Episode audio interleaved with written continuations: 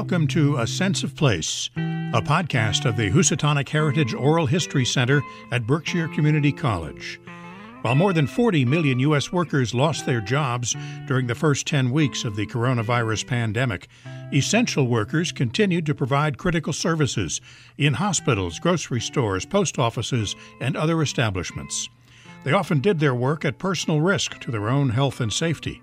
In April 2020, we did a series of interviews with essential workers to learn about their experiences as COVID-19 infections and deaths continue to mount. Paul Tawczynski, a farmer, market owner, and chef, was interviewed by Leora Khan. My name is Paul Tawczynski. I live in Great Barrington, Massachusetts. I am the chef on my family's farm, Taft Farms, here in Great Barrington. I was born here on this farm, and I grew up here on this farm. I consider myself very fortunate. I went to Monument High School, and I'm still friends with a lot of the kids I graduated with. I actually never went to college. I turned professional as a bass fisherman directly out of high school, which led me into my next career, which was professional fishing and working for a fishing lure company, which is what brought me to Wisconsin. And when I came back from Wisconsin, I opened up the guide service, Charter of the Berkshires, that I ran for 13 years before I sold it. You know, when you grow up on a farm, it's hard. It's hard work. It's long hours. It's certainly not what you would consider an ideal childhood when you're a child. And the moment I left, I missed it, especially where I was in Wisconsin.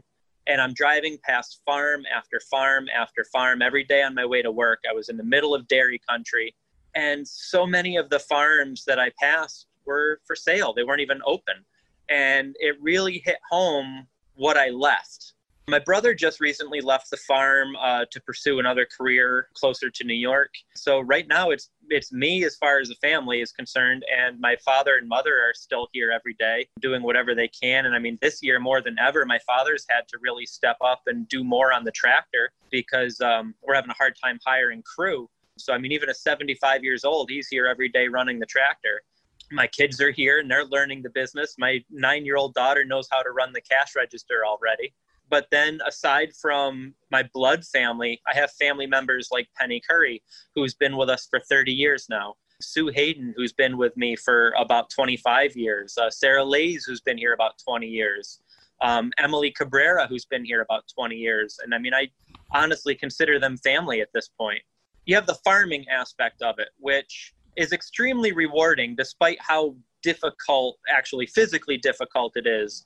You get to actually see through, you know, reap what you sow is the term, but you literally get to plant a seed, nurture it, watch it grow, and actually create a harvest. With farming, you really get to see the entire process. I'm also the chef here at the farm, and I get to cook, and it gives me such incredible freedom to cook any recipe I want. And with the farm, I can grab things seasonally. I'm not tied to a menu. If the asparagus comes in really beautiful, I can make all kinds of things with asparagus. You know, if I get a really great deal on beef, I can make awesome things with beef and just rotate however I see fit and be creative with it. And it's really allowed me to explore an artistic freedom with the food that I never really got to find with anything else. The big challenge is the seasonality of it, especially being in the Berkshires. Now my typical day is coming in around 7:30 in the morning, working until 6 or 6:30 at night, going home and cooking dinner for my kids, getting to spend a little bit of time with them, watching television or playing board games, getting them to bed by 9:30 or 10 o'clock, then coming back here and cooking until sometimes 3:30 or 4 o'clock in the morning, and then getting home before they wake up and getting a couple hours of sleep. And getting them up at 7:30, and then coming back into work. And that's been pretty consistently 7 days a week for the last 5 weeks. How has the pandemic affected the way you think about your work? Well, it's funny because it's kind of put everything into perspective. I mean, it's actually kind of good to feel relevant. It's been eye-opening to see just the community response to come in. And I don't know whether it's so much avoiding the grocery stores, as much as it's been just people wanting to support us. And it has been really heartwarming. I mean, there's no other way to describe it. It's been incredibly heartfelt, the response that we've gotten.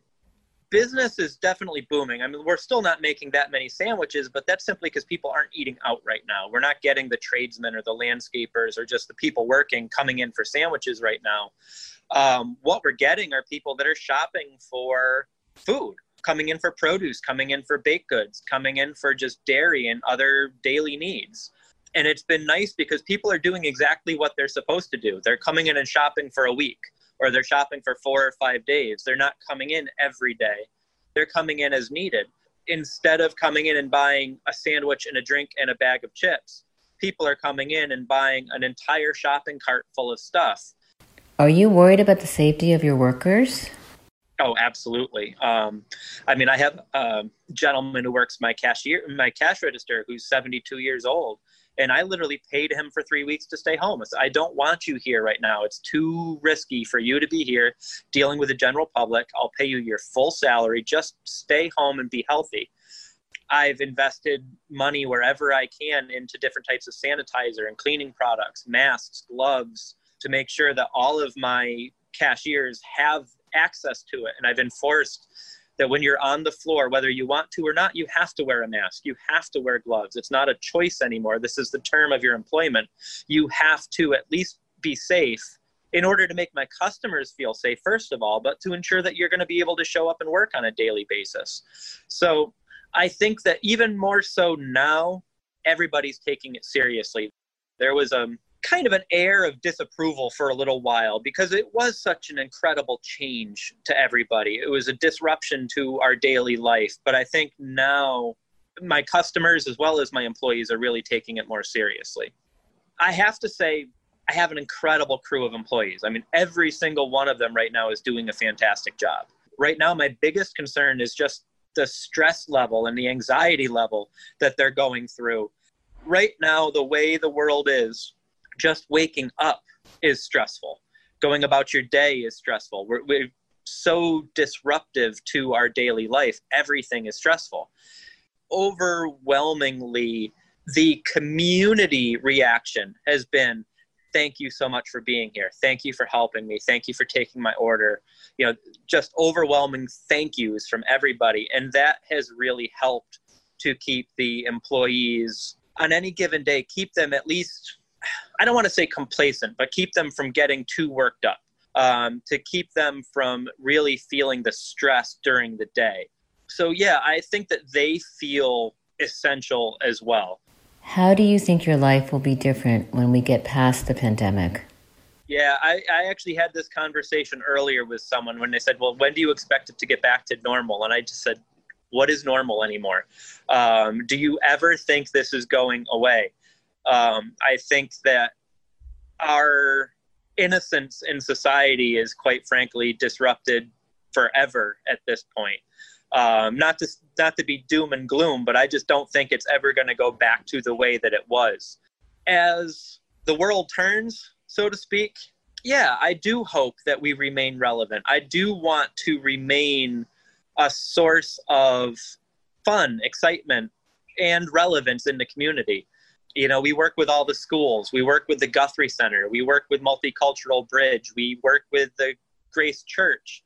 All these different programs trying to engage the community.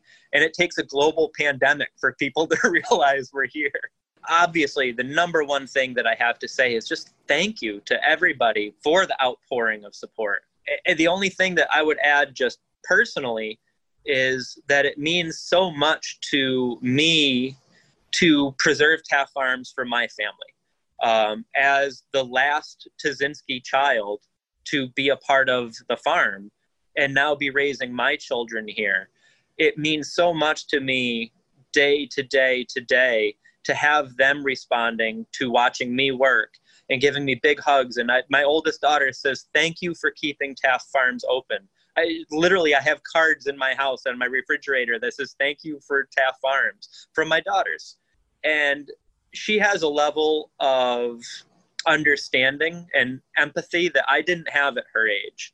And that's what drives me. It's not about the hours. It's not about the money. It's about providing that childhood for my daughters that I had when I was a child, but I couldn't appreciate it until I was an adult. And I'm just going to continue to do what I do.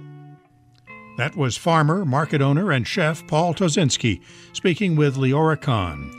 Our thanks to the University of Massachusetts Library's Special Collections, which will archive this project and make it available online, and to Dan Bediga for the music.